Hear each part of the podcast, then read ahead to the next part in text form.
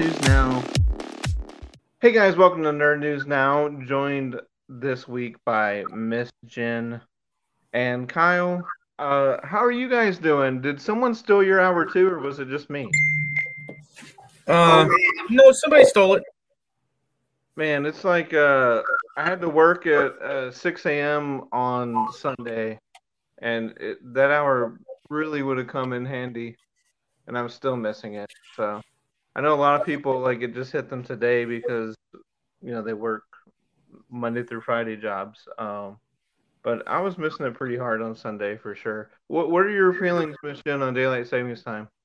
Uh, I don't mind it so much. It was weird. I don't know that it's ever that I can rec- recollect run into spring break the way that it has. Because on Sunday, I, I I teach the first hour of Sunday school, little kindergartners, and there was only two. And I couldn't tell if it was because of daylight savings time or spring break and people were traveling or what. But it was kind of a weird, eerie ghost town. Yeah, and I don't know if, I mean, I'm sure they'll have the numbers next week. I don't know how many people are traveling for spring break. I mean, I know Texas was hoping to draw in travelers um, by loosening restrictions a couple weeks back. But um, when you're an adult, spring break doesn't really exist. Uh, so, well, or every week, like, whichever way you look at it. Sure.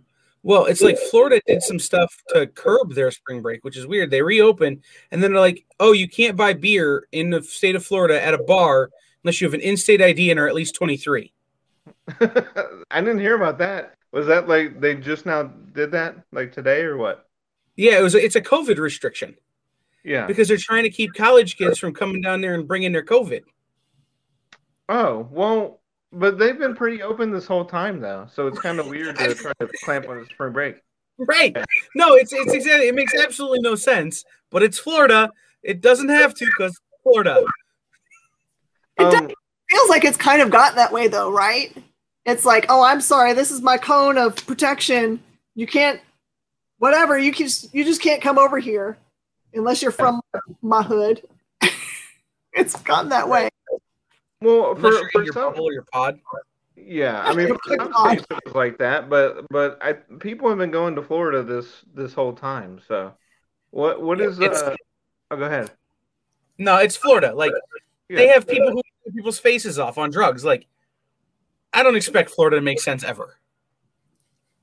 Yeah, but that makes sense in the opposite way. Like it's like, hey, we're trying to be responsible, but like too late, too little, too late type thing. Yeah, but. Um, what about Ohio? Are they trying to keep spring breakers out, or do they welcome everyone with no one comes here for spring break? we, we're the people who go to Florida and Texas and Mexico because it's still cold here. It's yeah. snowing right now. Um, like, but is it cold by your definition of cold? Because you were scoffing at the uh, snowpocalypse here in Texas. No, it's it's not cold by my definition of cold. Okay, that's good. But uh, it is cold by the uh, dictionary definition of cold. What What's the latest that it usually snows there? Does it snow into April or? Um, we've had snow at the beginning of April. It's uncommon. You know, uh, we occasionally have the April showers thing turn into April snow showers, but like I said, it's pretty rare. Um, where I'm at, close to the lake, it's a little later than say Columbus, Cincinnati, Dayton areas where it's a little more, you know, it more inland, more protected from the, you know, giant water masses. Um, so it's it's always a little weird. Um, the latest I can remember snow happening is early May once, but that was everybody was running around sort of like Texas did during their snowpocalypse. Yeah, it's like it's snowing in May. The world is actually ending. Like, this is wild. Um, you know, but it, it it's super rare. Uh, but then on the other hand, like my dad cut the grass this year in February. So climate change is real, I guess, is the moral of the story. Yeah, sure. But um, and then I think, does hurricane season start tomorrow, Miss Jen? It feels like it. Of course, why not? We had super dense fog this morning. The the fog was brutal. Um, like that, that fog at six o'clock uh, was awful, and then it's like simultaneously cold and humid and sticky, so it was a weird combination, and that doesn't burn off till like ten a.m. Um, Do kids in Texas get fog delays from school? Uh-uh. No, no. Th- this is particularly bad right now. I don't know if, if it just has to do with the uh, weather or, you know, with with the one-hour change today or this week, or with uh, just fog coming here for spring break. I don't know. Maybe. Yeah, I mean, that's one of those other weird things that must be, that's probably an Ohio, Indiana, Michigan thing. Like, we get fog delays for school. And it's because the fog is so dense, it's unsafe for buses to drive down country roads. They can't see where the ditches are. Yeah. Makes like, sense. Yeah, it totally makes sense. But I'm like, I don't know any place else in the world where that's a thing. No, so, there's, there's you know, that Ventura like that during the winter is like that. Yeah. But um, so basically what we're saying is nature is trying to end us. It's fine. Whatever. Yeah, I've been saying that for years. I'm allergic to most of it. So yeah. Um, I will tell you this, though. I'll give you a pro tip for surviving the time change. Uh-huh. Just don't go to bed. Well, I almost I almost did um, that. It, it got to be it got to be like four o'clock. And I was like, well, should I take a one hour nap? Or like mentally, I'm at the age where if I, I can, I have to get, if I can get a few minutes of sleep, I can pretend that I went to sleep. Because yeah. if you stay up, like there's just a certain point where you just like, I've been up for twenty hours. It's just not good. I had a friend who worked for, uh, he was in uh, uh, the I T department of a major refinery, oil refinery. Uh, and he always had to work the time change. So he always had to go in and work and make sure all the computers reset their times, because the computers was how they monitored all those safety levels and stuff at the refinery. So if one of them didn't work, that's a big problem. Right. And so he always had to go in and check those. And he always used to tell me, Kyle, just not going to sleep during the time change. Just go home and go to sleep at like six a.m., you know, and just nap all day Sunday and you're good. It's not going to bother you. And I'm like, that's, you're full of crap. Like, I didn't believe him until I started working in radio, and I had to work the time change, because in radio, uh, when we add an hour, somebody has to be there to make sure the commercials are loaded twice for that hour. And when we don't work an hour, somebody's got to be there to make sure nothing gets cut off when we lose an hour. So I always worked the time change, and sure enough, you're just not going to bed until like six a.m. and then sleeping all basically off and on all day Sunday. Like, I go to bed at six a.m., get up, go to church, go back, go to bed. Like, that's how I did it. And sure enough, I hadn't, I've never had a problem since, because I just worked through the time change.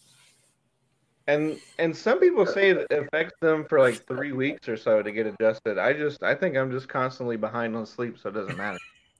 Those are the people who are currently trying to get laws passed to abolish daylight savings time. Uh, yeah, where it just, I mean, I don't really know what it does. I like it when it's darker later. I wish it would just be like that forever, but it had to do with the agrarian calendar. Yeah. You got you got an extra hour of sunlight in the morning when you were harvesting, and you got an extra hour of sunlight at night when you were planting. I mean, well, harvesting is just going to Whataburger for taquitos in the morning, so I don't really know if I need light to do that. Well, I mean, it's why it's why America's still on the one hundred eighty day school year. It's all got to do with the agrarian calendar, which is less and less relevant than it used to be. Yeah, I mean, would, I wonder if people would just go for like a thirty thirty split, and then we just leave it. Like, we adjust it thirty minutes once, and then just leave it forever. No, because then we would be on Newfoundland time. And oh. Jen knows this from dealing with me. I'm on Newfoundland time anyway half the time. Yeah. So what would be better for you then? Just uh, um, you don't mind the change or what? Time is an irrelevant construct. If everyone could get behind that, look, we just work when we're awake, we sleep when we're sleeping. It's irrelevant the rest of the time. Uh, it would be best for me, because that's my life. Sleep while they're at work, just to like make things even easier. Right? No, it's I've gotten into the routine, especially in the last six months, where when I'm awake, I'm awake and I'm working and I'm doing things. When I'm asleep, it's because I'm tired and I need to sleep for a little bit. If I sleep for half an hour and I get back up and I work again, I work again. So it's time is an irrelevant construct made up by robots to control us, I think. It's it's working. I mean, the robots totally control us. I mean, it, it's working. That's why when people, you know, were worried about the vaccine as far as tracking and all that stuff, it's like it's already in full effect. We're already, uh, can we, yeah. Can we talk about a vaccine story? Sure. Did you guys see what happened when Yo-Yo Ma got his second dose? No. He I took his cello go, go ahead with and him. Tell us. He took his cello with him to get his second dose, and then he sat down in that fifteen-minute waiting area and played Ave Maria and Bach's cello concerto for the people sitting there and the people working there, because he's like, I wanted to do something nice for the community. Aww. Yo-Yo Ma is a national treasure. Yeah. And by the way, if you've ever heard Yo-Yo Ma play Bach's concerto in D, uh, cello concerto, um, on the West Wing or on any of his recordings, he plays it tempo perfectly just sitting at this COVID ward. Like at this thing. It's perfect. It sounds like the recording. I think the man never makes a mistake. So that was my that's my vaccination story. Yo-Yo Ma rules. Yeah, I heard about that. That would be that would be really surreal. I mean, we we've all been in surreal situations over the last year, but that would pretty much like top it. It's just uh, that would be crazy. Uh, I think they should have live music at all these vaccinations, because some of these are lasting like you know twelve-hour sessions, not necessarily for people, but coming in, but for the people working there. I mean, it's like an all-day event, and then um, the, the yeah. one here in town, um, one of the big sites is our local university, University of Toledo. And they actually were piping in the M A C men's and women's basketball tournaments so that, you know, people who were waiting in line and people who were, you know, waiting to be able to leave could watch them. I thought that was cool. I mean, it didn't really work out for them too well because both teams kind of got, you know, they didn't they didn't fare so well, and they're both in the N I T, but, you know, at least they did something. When I was yeah. there, all I had to watch was TikTok. Well, uh, they they should, could have just put TikTok in there then. I mean, enough people are on it, but um, yeah. hey, it's March Madness, you know. Like, it's not always going to work out. Didn't it hasn't worked out for any of my teams, and then my pro team hasn't won in sixteen games, so that's like all year pretty much. I don't have a pro team, but I'm a degenerate gambler, so this is my favorite time of the year. Oh, you don't follow the Cavs? No. No. Uh, I, you know what? I used to when they had, uh, was it Gary Payton who played for the Cavs for a minute? No, it was the other guy who had been at Seattle with Gary Payton, uh, Shaun Kemp. Yeah. When they had Shaun Kemp, I used to follow him, and I used to follow the Pistons when Grant Hill still played there. Yeah. Wait, so then I stopped following professional basketball. Not a LeBron fan or what? That wasn't enough to bring you in? I mean, isn't he I, Ohio's favorite son? No. I I mean, I remember the the whole there's this kid over guy by Cleveland who's really good at basketball and is going to be like the guy. I remember that. And then I stopped caring. Um when when I liked the N B A, it was Grant Hill and Hakeem Olajuwon and uh, Michael Jordan, Scottie Pippen, Tony Kukoc, you know, those guys, like those, those were my guys. Reggie Miller. Um, I was like, I was young, and then I got out of basketball because I stopped playing basketball and started following football and baseball more seriously. Um, when I realized that, oh, you have to run a lot to play basketball. Not a big fan of that. I'm a foot taller than everybody. Can't I just stand here under the hoop and you guys throw me the ball and I score? Like, that's what that's what Yao Ming did. Um, but I, I am a very biased Hakeem Olajuwon fan, obviously being from Houston. But he is so good that no one complains that he was picked number one over Jordan. So that's how good he was. Yeah, no, I uh, but I follow college basketball decently during the season, then really heavily starting in about February.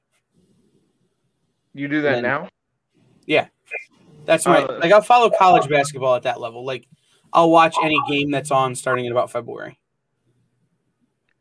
So what do you think about uh, this year's tournament? Because it's already, like, super weird. People are dropping out, like, during their conference tournaments and still getting yeah. or not, and all the seeds are just messed up. I will say this: the Big Ten's coming for everybody. Yeah. Uh, there are more. There are more teams in the bracket from the Big Ten than any other conference.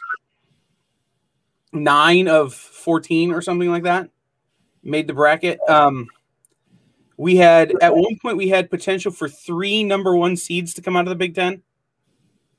Like, it's the strongest conference in college basketball. However, I don't think right now anybody is going to beat Gonzaga. And uh, the best offense they've had in a while. This is the best offense right. they've had in a while. Um, the team out of Houston is pretty special this year. Uh, they're saying it's the best team to come out of Texas since Phi Slamma Jamma. Like, yeah. that's not nothing.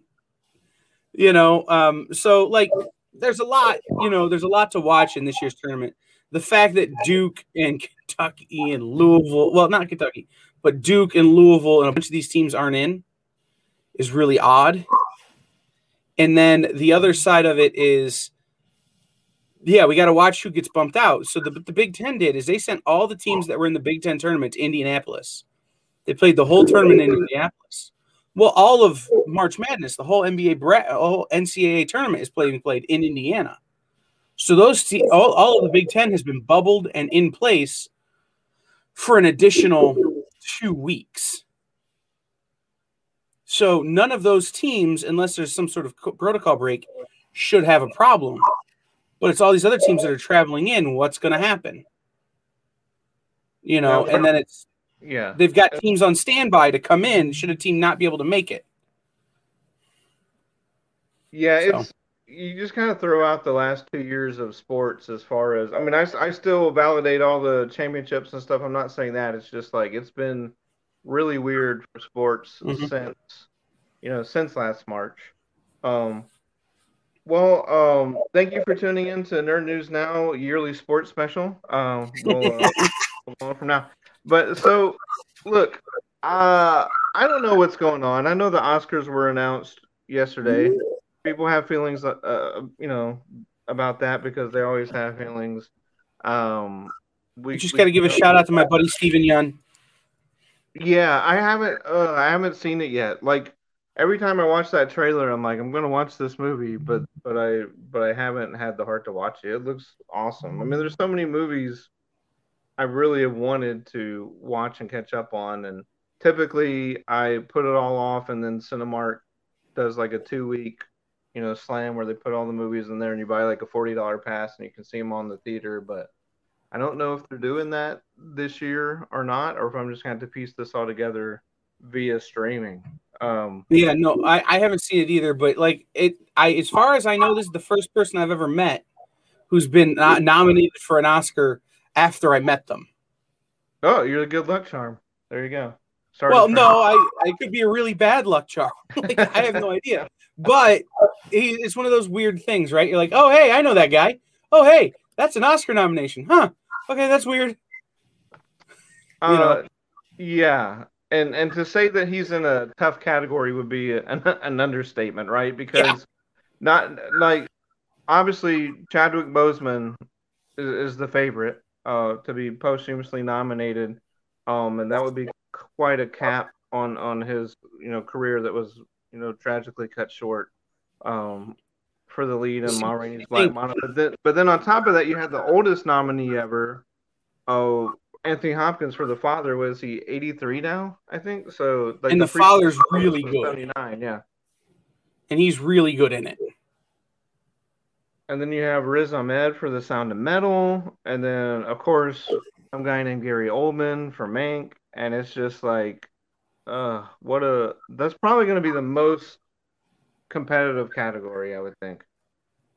I mean, it's just really tough. And I, I'm just so far behind. Miss Jen, have you seen any of the movies that – you've seen way more movies than me the last year. Have you seen any of these movies that are getting buzzed for Oscar noms? I haven't heard any of the ones that you're talking about. Really? Not not any of them? Well, um, Ma Rainey's Black Bottom's on Netflix. That was Boseman's last film. And then Anthony Hopkins, like I said, is eighty-three and delivers a powerful performance in, in, in The Father. And also, like, just you can tell most of these movies are just emotional, right? And then Minari is the Steven Yeun movie that we're talking about. Um, and then Gary Oldman for Mank. And uh, Sound of Metal, about a heavy metal drummer slowly going deaf, is uh, stars Riz Ahmed. So that's for Best Actor. And then, um, you know, like if you haven't heard of that one, let's see. Uh, I mean, Godzilla didn't get nominated. King Kong didn't get nominated, so you might. They're not out. For, they're not out soon enough. They don't qualify.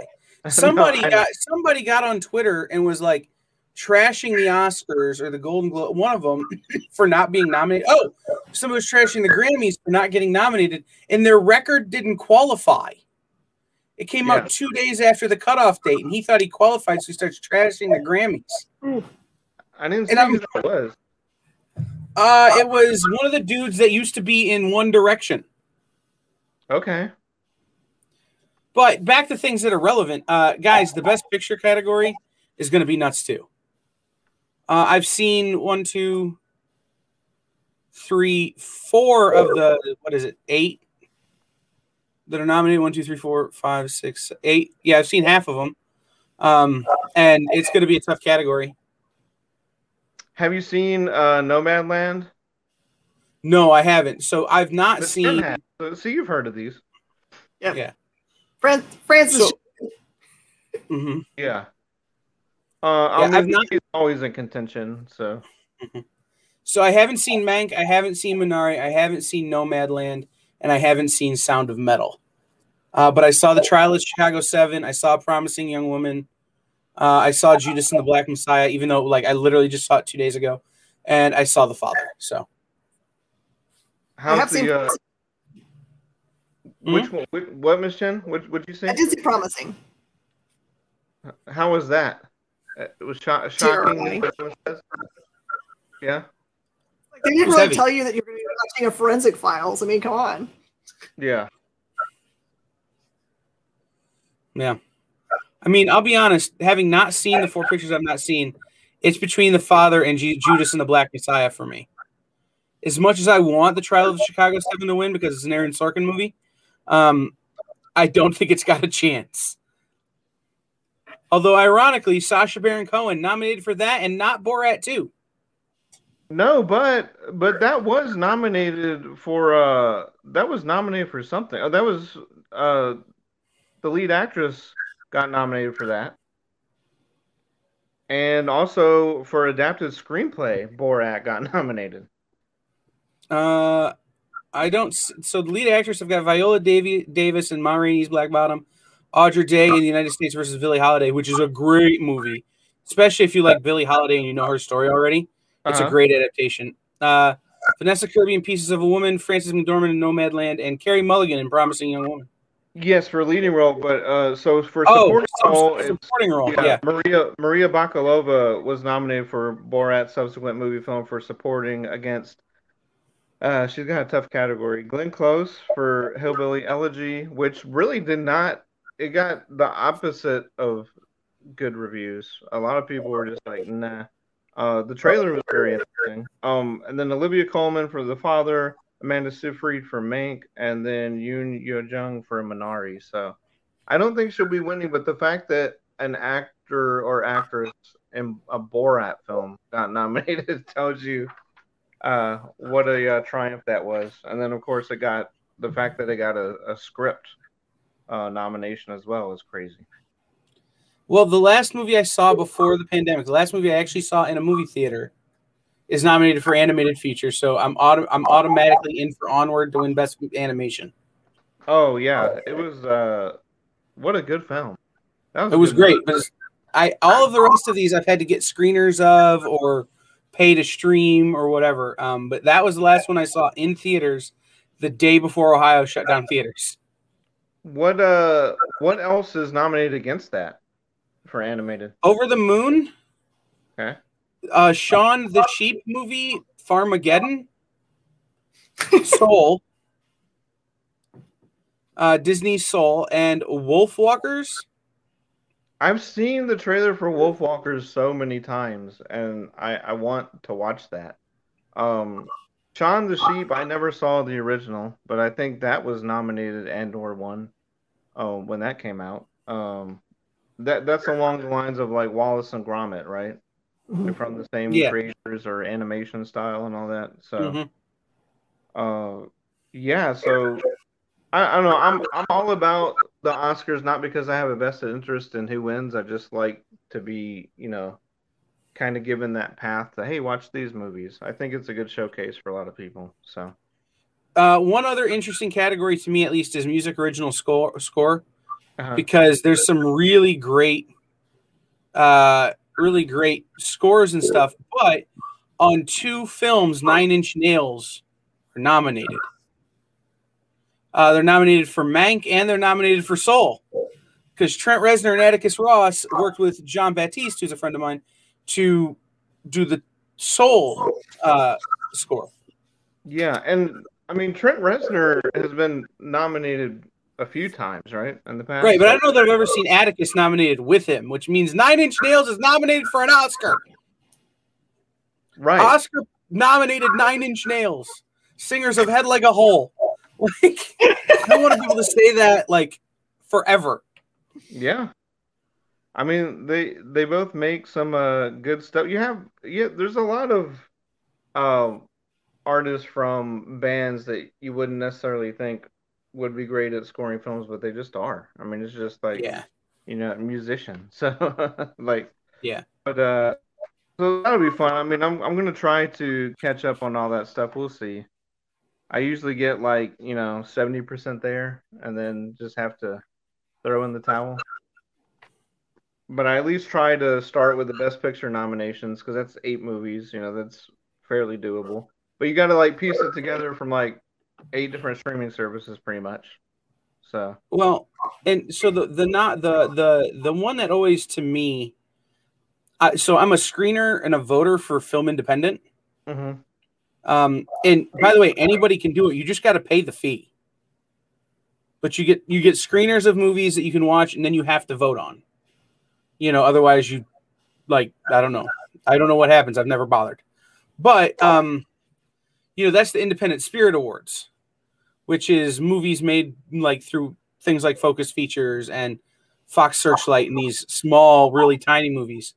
Uh, but the fact that Nomadland, Minari, and Ma Rainey's Black Bottom are all independent films, you know, they didn't come from a major studio. They're nominated for Best Picture, but they're also not for, as independent spirits, but also nominated for Oscars. Shows what the independent movie scene is coming to, you know? Yeah. So it's, you know, to me, I think it's interesting. And that's always sort of been like the, the artist's dream too, right? Like to be able to put your message out there without having to go through all the cutthroat studio stuff and, you know, revision after revision after revision to where you don't even recognize your film anymore. So I think it's well, good. And like sound, the one of the fun things about the film, the Independent Spirit Awards, is there's a nomination for Best Feature, but then there's a nomination for Best First Feature. So you don't get lumped in with Francis Ford Coppola or whoever, you know, if it's your first time out. So like The Sound of Metal is nominated for Best First Feature. So, like, that that's the first out time out for these guys, or at least for some of them. And, you know, they've got this movie that could win a bunch of things, you know? Yeah, um, yeah, there's just, there's a, a lot historically going on for sure, and I'm just, I'm interested to see. It just looks like it's going to be some really tough categories for, like I said, Best Picture and then Best Actor for sure. So a lot to There's uh, one other award that I just, you know, kind of want to throw out there just because it matters to me again yeah. is the John Cassavetes Award at the Independent Spirit Awards, which is given to the best feature film made for under half a million dollars. Oh, okay. Uh, and it's The Killing of Two Lovers, La Leyda Negra, uh, Lingua Franca, Residue, and Saint Francis, of which uh, I'll say it here, Saint Francis got my vote. Uh, really great movie if you get a chance to watch it. Just throwing that out there. And when did so when did those come out? I mean, were those in the last calendar year, or were some of yeah. older because of COVID? Okay. Um, That's not they have a little bit wider window, but um, it's still the same kind of calendar year. Gotcha. There's something I expected to see on the list that's not on the list, though. What is that? Uh, The Midnight Sky, George Clooney, where he he's terminal, and it looks like everyone has to like skedaddle off planet to avoid some kind of like Earth change that's going on, and it's just him left alone on this like polar uh, observatory station or scientific station. It's kind of like a very inside his head thing. It's really amazing. I, I'm kind of mad that he didn't get a get a nomination for that. So I, remember, yeah, so... I remember being, being done with the movie because I saw it at the movie theater. I remember being done with the movie and thinking, just give him an award. I'm uh I'm still upset that Sam Rockwell didn't get nominated for Moon. So yeah, me too. Maybe they should just do like a category for the lead actor who gets stuck on the planet for two hours or whatever. But Moon was awesome. And that's what that kind of reminds me of. From what you said, I mean, I know you can't say everything because it would spoil it, right? But yeah. um, wasn't there some uh, sci-fi thriller with Bruce Willis that didn't work? What uh, that? I totally watched that this weekend. I'm, How was that? Uh, well, it, it was a thing. It's yeah. funny because, you know, with the two big names that are part of it, it's like him and Cabrillo. You think, okay, well, it's They put some. They threw some money at the actors, but what it kind of read as is that I mean, the, both of the main actors did a great job acting, but it looked like it was at the detriment of having an actual uh, budget for costuming. Which, which did look like they got together a bunch of guys from you know uh, Face Off, and then uh, the sci you know Sci-Fi Channel like make a costume cosplay shows and said make costumes for us. And then it looked like they got together a bunch of My Son and said, "Hey, you're pretty good at animation. Do these animation parts." So what? So it was half animated or what? It was mixed genre. No, I mean like this, the C G stuff that they had in it. There are some parts that are amazing, and then there's other part that, parts that look like it was done in fil- film school, where there's like a person standing on top of a ship in space, and as they walk, you can actually see the top of the of the ship change as where they are walking as part of the green screen part. You're like, oh my word. Yeah, well... I mean, that that's a couple of things that can kill a movie are effects and uh, costume design. That's why there's Oscar categories for those things. Attention, the people who made Venom. Listen to what he just said. Yeah. Yeah. yeah. Um, when does Venom two come out, by the way?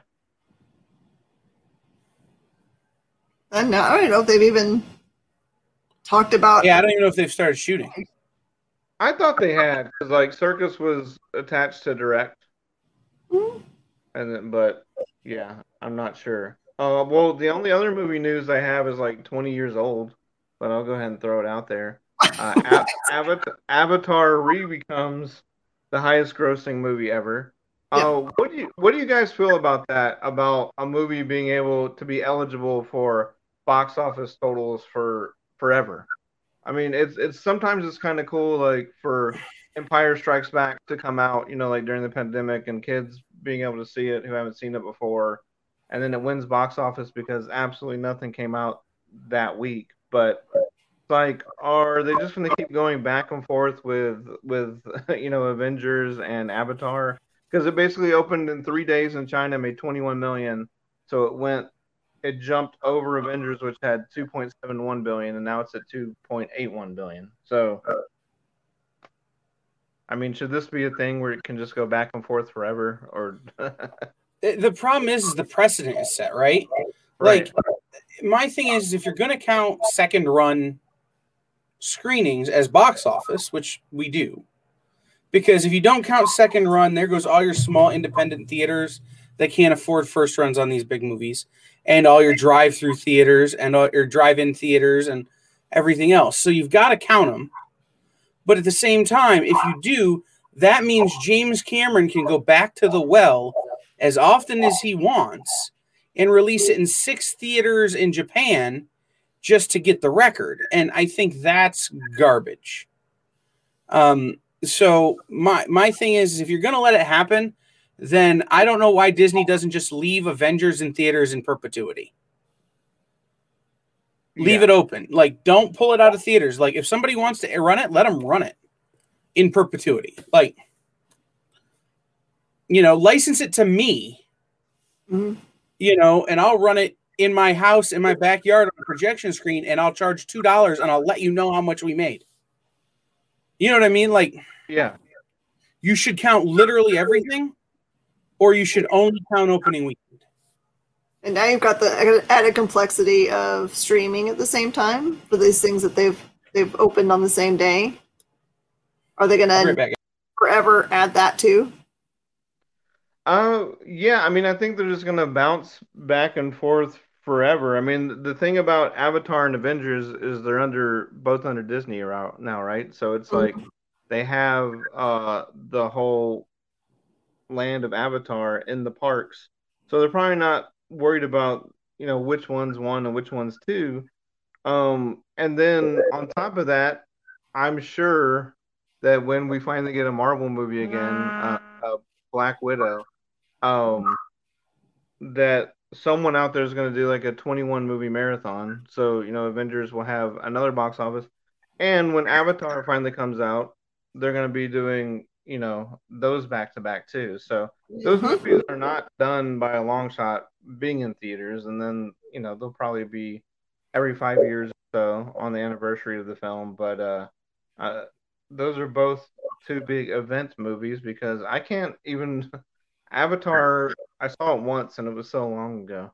So if the trailer for the new one comes out and I want to see it, I'll probably go back and rewatch the uh, the first one. It's a pretty movie, you know. It was just three hours of like at the time, it was awesome, right? Um, I guess it had better effects than that Bruce Willis movie. So that's one going for it. Oh yeah, but that's yeah. Um, so. What um that's pretty much it for uh for movies. Are you excited for Falcon and the Winter Soldier on Friday? Oh my gosh, I'm so excited. Is it gonna do is it gonna drop the at Thursday on at three a.m. like they were doing WandaVision or what? Yeah, that's that's typically what they do, yeah. I, I mean it's like uh I think it's it's two a.m. Texas time. And it's just it's I did that for the last WandaVision. It's really uh hard to stay up.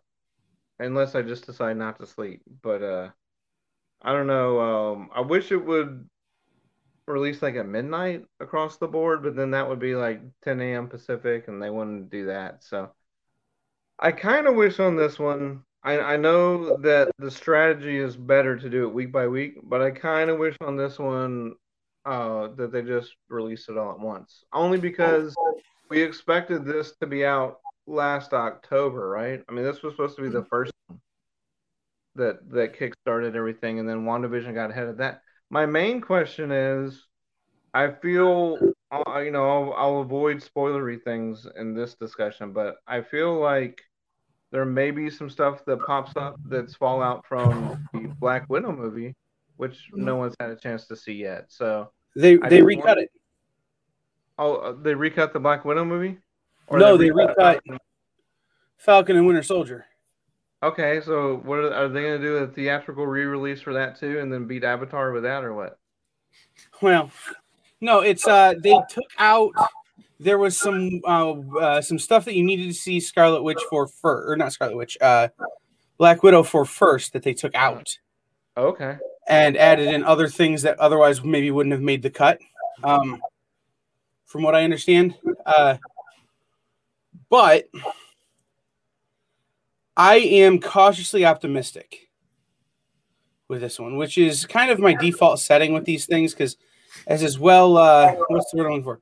Well documented on this particular program, mm-hmm. I yeah. don't generally like the superhero movies or T V shows uh, because I am one of those crotchety old men that says, hey, you kids, get off my lawn.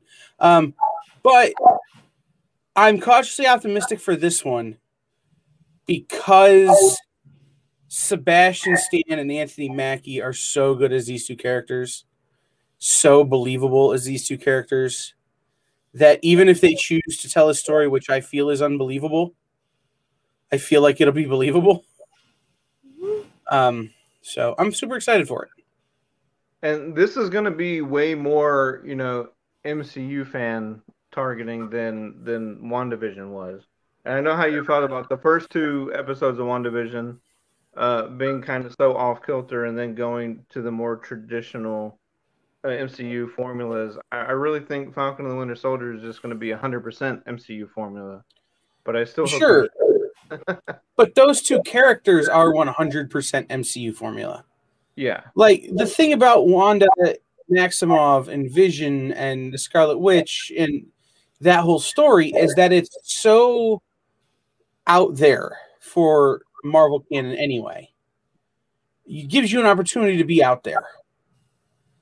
Falcon and the Winter Soldier are just Captain America one B and Captain America one C. Yeah. It, it you know, it's if you if you don't lean into that, then you're you're doing a disservice to those characters. The way I felt like they did a disservice to, you know, to the characters in WandaVision. So you can't, you know, I get that I'm saying I want my cake and I want to eat it too. But like part of it is the history of the characters, right? So I get it. It sounds hypocritical, but trust me, it's not. I think I mean, the thing that I heard that I was the most excited about is that they're part of one of the central themes they're going to be addressing is whether Captain America is even relevant anymore in the current the current part of Marvel universe that they're in, whether Captain America means anything. I'm I'm guessing which way they they'll go on that. I'm guessing which way they'll land on that, but uh, but uh, I'm, but it, it begs the question: Is Cap now looking at the Marvel universe and comic books? How relevant is Captain America mm-hmm. right now in comic books? And I don't know that he's got the same relevance he had fifteen years ago. No. I don't know that people care as much. You know, there was some interest right there around the beginning of that Nick Spencer run where. That led into Secret Empire, but even that faded pretty quickly. You know, and then, oh, Ta-Nehisi Coates is going to write him. Mm-hmm. And that kind of went nowhere. So, you know, the question of Captain America's relevancy in current comic lore is is is is definitely worth discussing. The thing about it is, and this is this is the joke I make when I say it's Captain America one A or one B and one C, is that his relevancy in the entire mythos is still incredibly important. So if they diminish it in this, then uh, as I'm so fond of saying, I'm not going to like this. So. The only thing I'm really hoping for, and this is a hope against hope, is that I don't care if it's in the first or second it, episode. I, they can wait till the very last minute of the last episode. I just want a shield that happens. Like there is an organization shield and old at the helm. What you well, dropped out? Who did you want at the helm? I mean, it's going to be Evans, but as Old Man Cap, because that sets up another storyline that I can't wait to have happen if it really gonna if they're going to go there. Um, what about the Hydra Captain America? Because that's been thrown out there a lot. Sure, because that's where that leads. That's where that storyline leads. Yeah, so, and the whole multiverse that they lean into that. Um, but also, Kyle, you you always have uh, the Snyder Cut to look forward to this weekend as well. So he's so quiet. um, it, it, you know, it's getting good reviews. Someone... I'm going to watch it in small increments probably, and just just see what happens. I think with that one. I unfriended someone on Facebook. What? Over this. Because they put the picture of Steppenwolf from the Snyder Cut next to the picture of Steppenwolf from the original release and said, I'm not convinced it wasn't sabotage. And the, the person to me said, well, if you knew how bad the first one sucked and you had three years to fix it, wouldn't you just fix it? Yeah. It wasn't sabotage. It was a bad movie.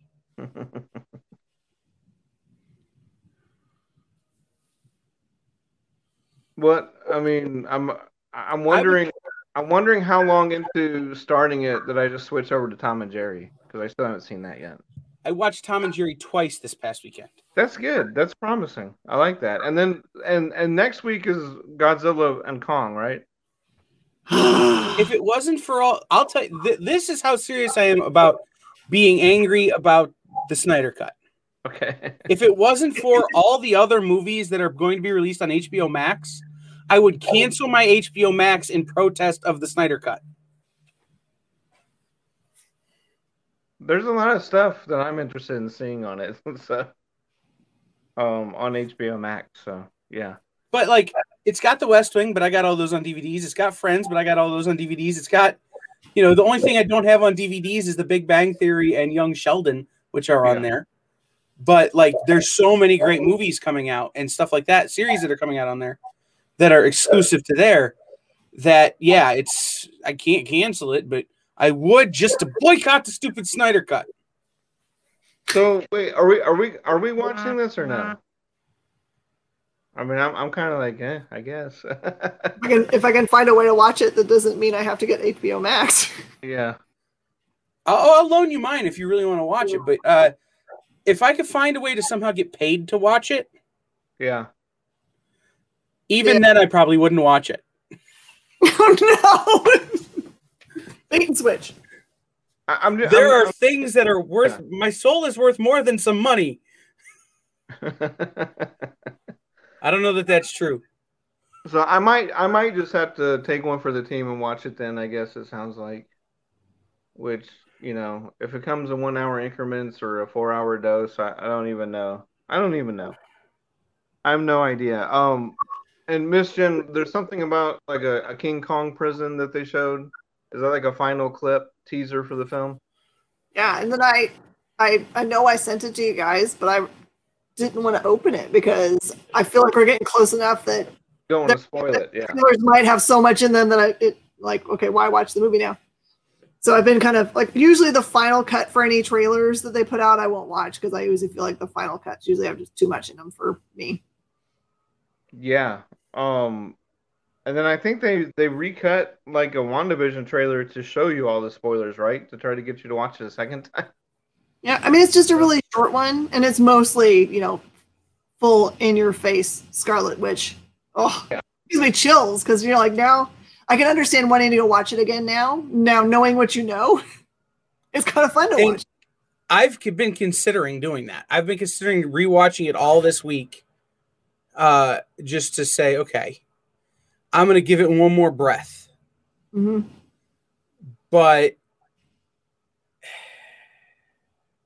I don't know if I can bring myself to do it or if I should just continue watching reruns of nineties shows on Disney Plus. Like, I, I don't know. Yeah. I mean, either way, sounds like a win, honestly. Like, it, it, it was a good show, but I don't, I rarely rewatch something anyway. So, I definitely. See, I love a rewatch. But, like, I love a rewatch when paired with a podcast to talk about rewatching. Yeah. You know, like, I love, like, the Office Ladies podcast and the West Wing Weekly and Fake Doctors, Real Friends and. You know, these podcasts where you're rewatching a show with the people who are on the show. Yeah. Um, so I don't mind a rewatch. And, like, I perpetually have things like The West Wing and Friends and Parks and Rec on repeat. But usually it's a sitcom. And we've, as we've established, one of my qualms with WandaVision is that it fakes you out by making you think it's going to be a sitcom. Mm-hmm. So I don't know how that sits in my realm of things I want to watch. What What do you think, just, this is random, but what do you think is the best current sitcom right now on the air? Is it Mister Mayor? Pretty awesome. It is pretty awesome. I'm a big fan of Kenan, which I know isn't good, but I like it because Kenan Thompson. Yeah, yeah. Uh, Young Rock needs some work, but is decent. Um, see, I always think N B C is the place for the sitcoms, but Fox has a bunch of really great ones too. Um, so, you know, for my money, it's Mister Mayor, I think I would have to say. Um, however, there is some stuff coming from like F X and some of those networks that I think could really be special. Currently on like Breeders or no, no, no, no, no. Like that could unseat Mister Mayor as the best thing currently on. Yeah. Dave, right? Dave looks really good. Have you seen, have you seen season one? It's awesome. No. Oh, it's fantastic. Definitely not the traditional sitcom, but, you know, just a thirty-minute comedy. But it's right. really good. Um, last few minutes of the show, I'm just going to turn it over to you two to talk about comics. So, Miss Jen, go for it. Is I think Spider-Man's like a Twitch streamer now or something. Oh, ah, his silly costume. Hold on, give me, a, give me get my list real fast. Okay. I will say that the new Spider-Man costume makes me not like him. And and this is just like in the. Uh, I never thought I would have. A, I never thought I'd pick up a Spider-Man book I couldn't find some joy in, and I'm wildly concerned that this may be it. Did you like Nonstop? However, I did not. I like Nonstop. Nonstop was a good one. But I think I think to judge a series by the first book in it is a mistake. So just because I didn't like it doesn't mean I won't like it. Uh, once I read issue two, I think that will shed shed some more light for me. All right, so number ones that appear this week. Uh, Bequest number one by Freddie Williams the second. That one is an Aftershock book. I was going to interview them today, but could not make that happen. Uh, Black Knight, Curse of the Ebony Blade. Which Black Knight is kind of interesting how much they're using the Black Knight again. I wonder what they're trying to say to us. Just like the Man Thing, they're doing Man Thing a lot. There's a Captain America Anniversary Tribute. Superman Red and Blue. Yeah. Is this week. Um, that, that looks interesting. Um, it's their answer to Batman Black and White mm-hmm. with Superman stuff. The art in it looks incredible. Um, Ultra Mega number one from Skybound. Uh, very excited about. Um, I don't know if I can get excited about just because I feel like this this group, these two people work together a lot, and I feel like all of their books are in the same vein. So, uh, Maria Lovett, Lovett's Eros Psyche. Yeah. Cover. Yeah. Yeah. That's one. It's a number one that's not on my list. I don't pick up many books from Ablaze, mm-hmm. uh, who's the publisher on that. So, uh, that's going to be one of those that if it pops off and people are like, Kyle, hey. This is something. Then I'll just have to go and try and pick it up later, but uh, you know, not not on my list. Uh, but on my list uh, are uh, Vietnam Horror from Behemoth, mm-hmm. uh, and the person Jen talked to earlier, uh, Midnight Western Theater from Scout. Yep. There's also a Vietnam Horror I told people to be watching out for like three weeks ago, four weeks ago when it was on F O C. Mm-hmm. Um, it's got the makings. Yeah. Weirdly, it is not on my list in any way. I have no idea how I missed such a thing. Which one? The Vietnam. It would have been something I ordered, mm-hmm. but it's not on my list at all. There's a new Radiant Black number two, so maybe they'll explain what happened in Radiant Black number one. Mm-hmm. Yeah. Uh, new Turtles. What? Let's see what else. What else is there? There's the Ron- uh, Last Ronin Director's Cut. Yep. Uh, Abbott nineteen seventy-three number three. Where, Guys, if you, where, if you where haven't, at, where are they at on the Last Ronin? Like, how many issues was that supposed to be? Was that already done? There are only two out. Oh, okay. But they're already doing a director's cut? number one has sold out so many different ways that they're doing a director's uh, cut. Yes. Okay. Uh, but guys, if you're out there and you're watching this, and you know uh, you haven't read Abbott Volume One from Boom Studios, uh, go find Abbott Volume One from your local comic shop, and then pick up Abbott nineteen seventy-three. There are two issues in. Number three comes out this week.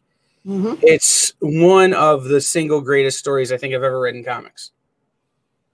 Is there like a, a non-spoilery, you know, pitch you could give me? Because I haven't heard of this. So. For Abbott? Absolutely. Yeah. So Abbott is set in Detroit. Uh, just the first volume is set just following the race riots um, in the late sixties. Uh, and it's a black reporter working in a newspaper. And she's investigating a series of grisly deaths. Uh, as it turns out, the, she may be more connected to those deaths than she would like to admit or realize. Uh, and the cause of those deaths may not be of this world. Uh, and it's the thing that's the thing that's killing the people is also hunting her, unbeknownst to her. And it triggers uh, an enormous amount of personal trauma in her life. And and that's that's just one miniseries, and then they came out with like a volume two or a second. That's one? volume. That's volume one. Volume two follows her story a little more. Uh, a few years later. So. And that's from Boom Studios, right? Boom Studios. So here's the anomaly. I've had this happen before, and I don't understand what's going on. So here's Vietnam Horror number one. In my order queue, I ordered it back in February. And I ordered ten copies. There's none on this invoice. Zero. I'd call Behemoth. Something's going wrong. Mm-hmm. Was it supposed yep. to originally come out back then and then got delayed, or mm-mm. no? Nope, that's the order date. No, I... I, is Behemoth on F O C, or are they or are they just an initial order company? That's a that's a good question. That used to happen to me all the time. Is I'd get stuff uh, that I wouldn't com commit uh, on my initial orders, like the way I should, and then I they wouldn't be on F O C, and I'd wind up being screwed. You know what I bet? I bet it's coming in next week. I bet you because I missed initial order on it that they're they they always penalize you a week. Mm-hmm. Also from Behemoth, Paranormal Hitman number two, which is uh, The Sopranos meets the Ghostbusters. There we go. Mm-hmm. uh, that one I'm excited about as well. And They Fell from the Sky number two. They Fell from the Sky from Mad Cave was very good.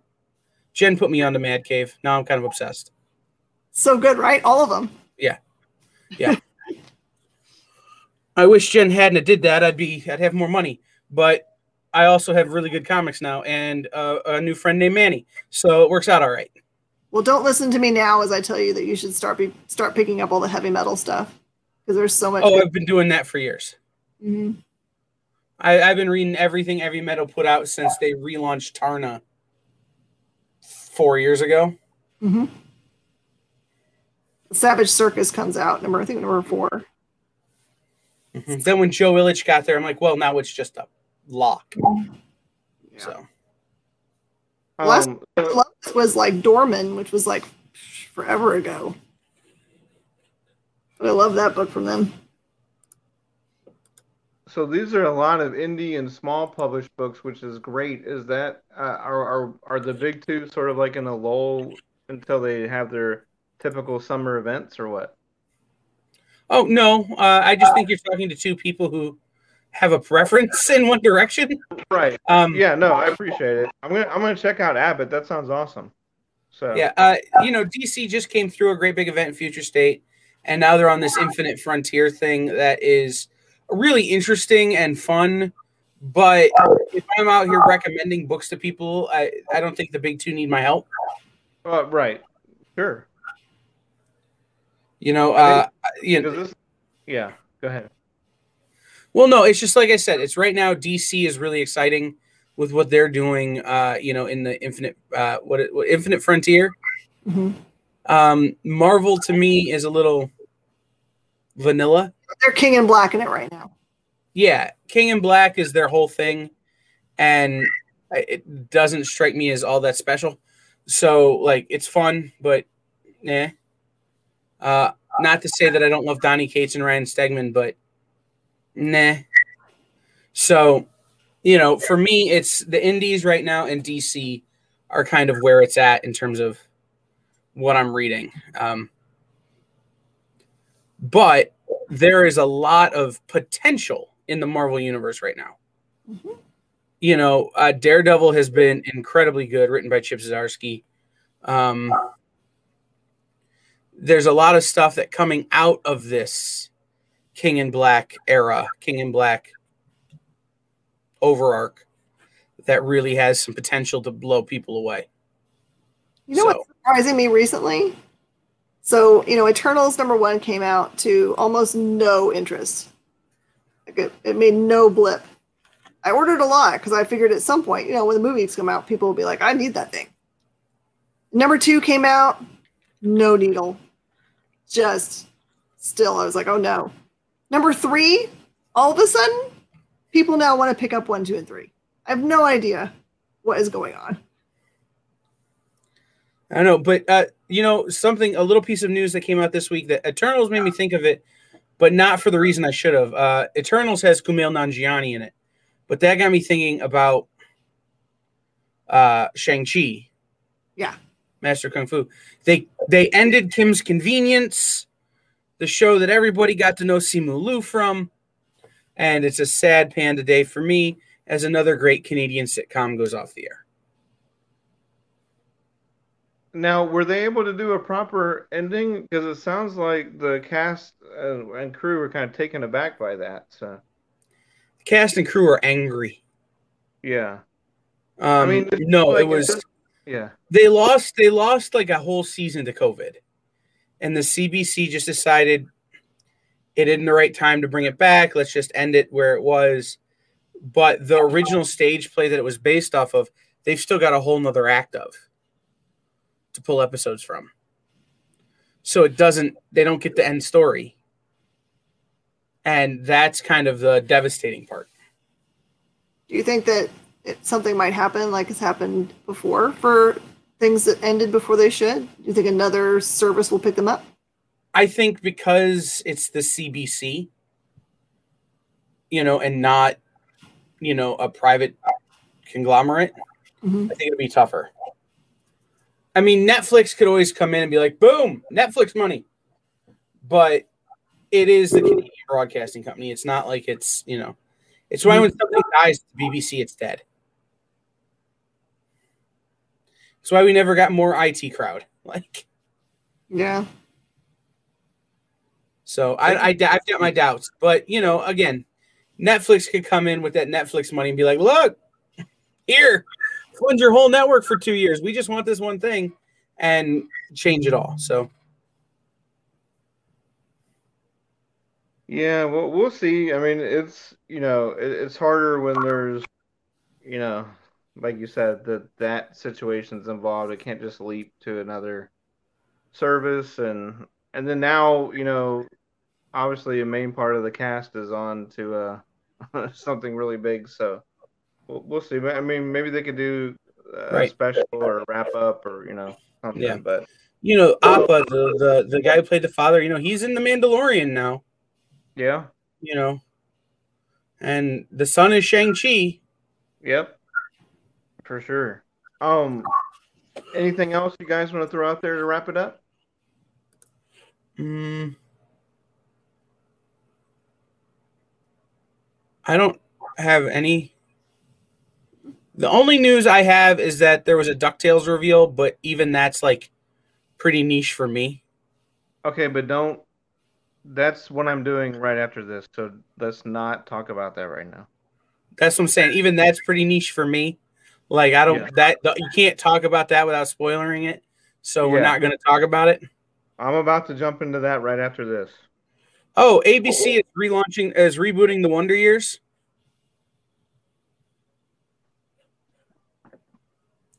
Mark leaves again. Nope. Um, I don't, I don't understand how to respond to that, Kyle. I mean, I don't. I I'll be honest.